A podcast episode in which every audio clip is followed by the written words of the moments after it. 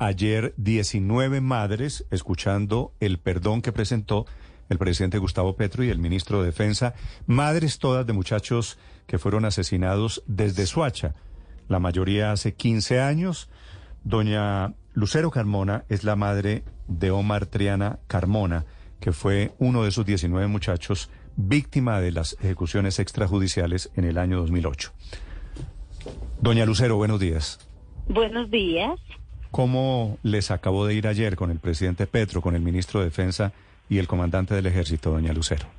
Bueno, pues ayer fue en estos actos de disculpas públicas, pues eh, siento que nos fue bien, pero eh, yo hablo por mí, que como eh, expresé ante todos ayer, pues eh, soy una madre con mucho dolor eh, como todas y pues para mí es muy doloroso de que eh, ayer los perpetradores, las personas que deberían en verdad pedirnos disculpas, no estaban presentes. Mm. Yo sé que eh, el ministro, gracias, y bueno, y la cúpula militar que estaba ayer presente, pues nos pidió disculpas y perdón el cual pues yo no, yo como mamá no lo acepté.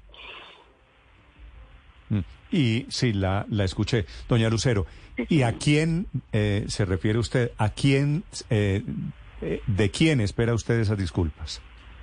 Pues yo esperaría disculpas de el señor ministro de Defensa, el señor Santos, que estuvo en esa época. El caso de mi hijo fue en el año, el 15 de agosto del año 2007, fue primero prácticamente que los casos de Suacha, pero igual todos somos unidos. Entonces yo esperaría que estas personas que verdaderamente nos hicieron daño, ellas deberían de estar presentes. Y pues ayer sí, uno agradece eh, las disculpas que, que ellos nos dieron a todos y sé que está bien. Cuando el ejército mató a su hijo, doña Lucero, el ministro de Defensa ya era Juan Manuel Santos, sí. Era Juan Manuel Santos, sí, señor. Y, en esa época también el, el señor presidente Álvaro Uribe. Sí, él fue, él fue ministro de Defensa del 6 al 9 y Uribe del 2002 al 2010.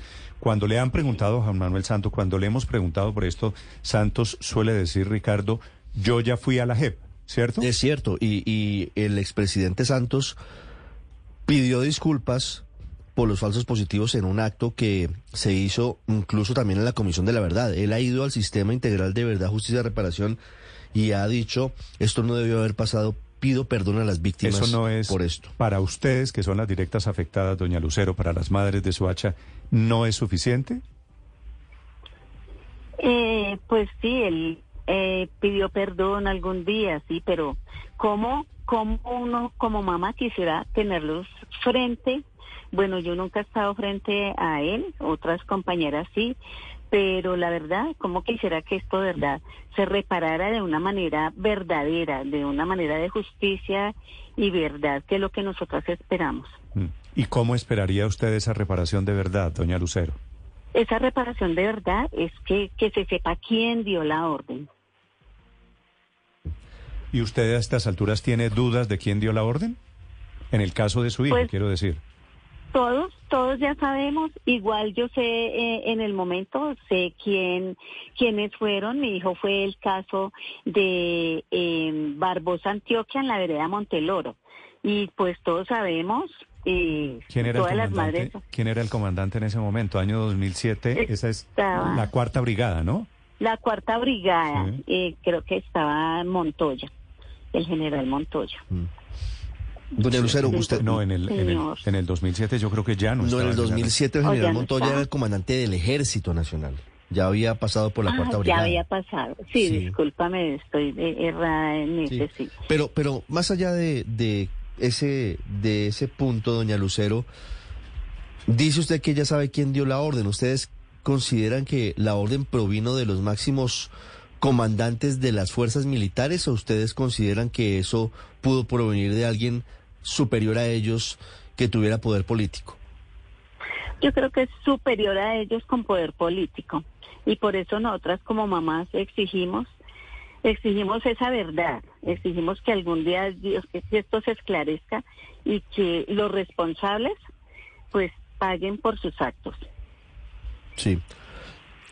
¿Cómo se sentirían ustedes resarcidas como madres de las víctimas de las ejecuciones extrajudiciales frente al caso del expresidente Álvaro Uribe?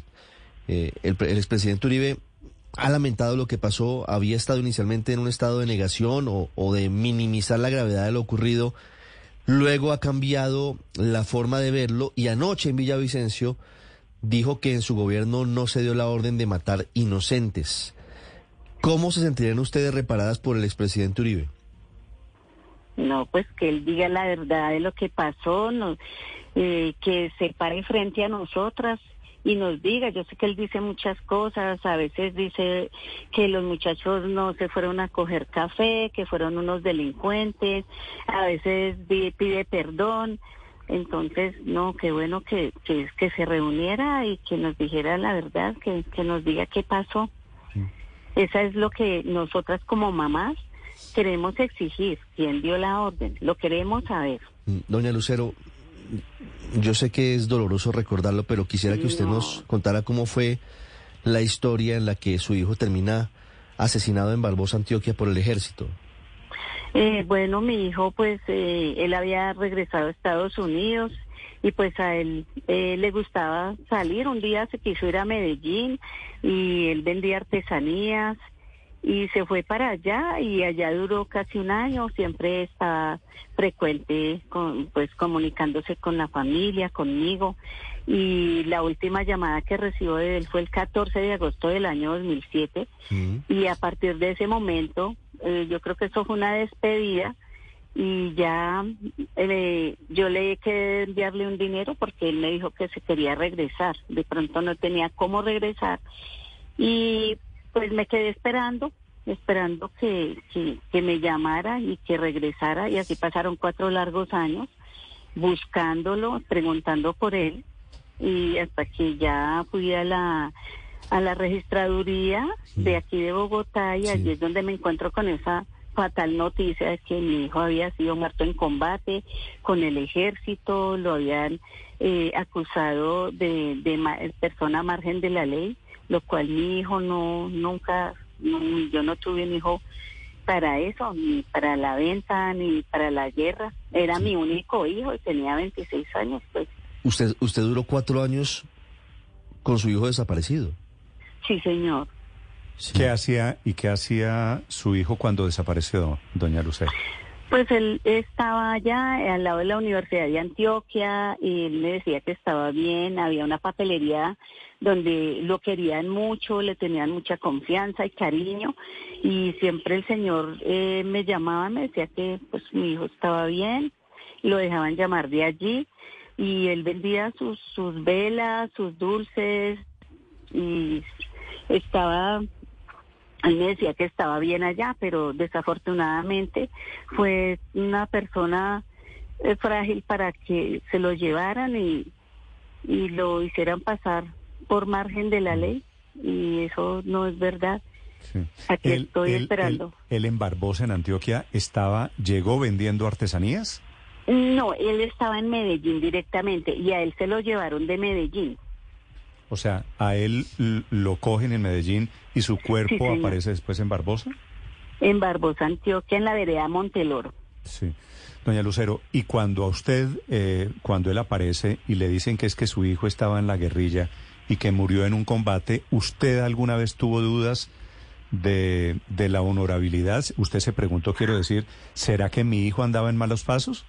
Jamás, jamás, porque yo sé quién era mi hijo. Jamás lo dudé y jamás lo dudo. Jamás lo dudo y yo sé que hoy día es, eh, saben ellos que no es así. Que no es así, que aparte dicen que fue una equivocación, entonces no, yo jamás dudo de mi hijo. No, pues es que cometieron. Que. Es que esa es la barbaridad, es que cometieron 6.400 equivocaciones. Eh, sí, do, señor. doña Lucero, ayer, en el, en el acto de ayer, habló un muchacho, creo que se llama Jonás Algo. ¿Usted lo conoce? Jonás. Eh, sí, me he reunido algunas veces con él, donde le llevan el caso también.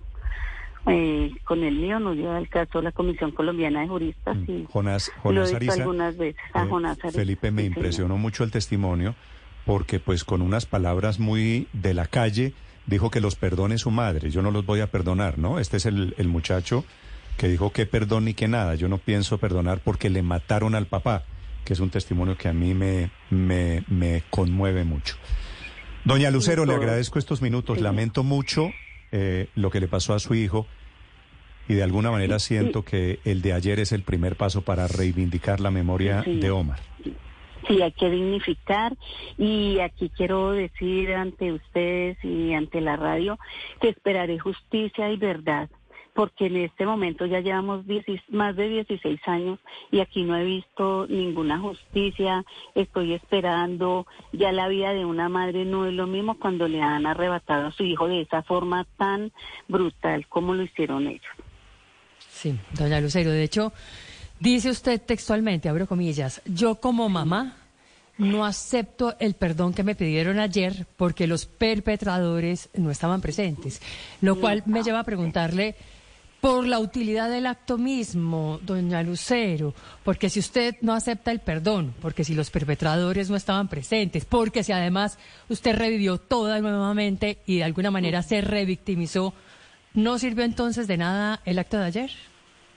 Eh, bueno, para mí, eh, yo sé que fue muy importante que ellos, sí, el señor presidente, el señor ministro y los militares nos pidieron perdón y sí, es muy importante el acto de ayer, sí, pero, pero yo siento ese dolor tan grande de que ellos, ellos no deberían estar ahí ayer, los que deberían estar ahí los perpetradores, los que hicieron daño, y igual a ellos se les agradece de verdad ese acto que hicieron, eh, ese acto de perdón tan, tan, eh, tan solemne ayer eh, ante todo Colombia.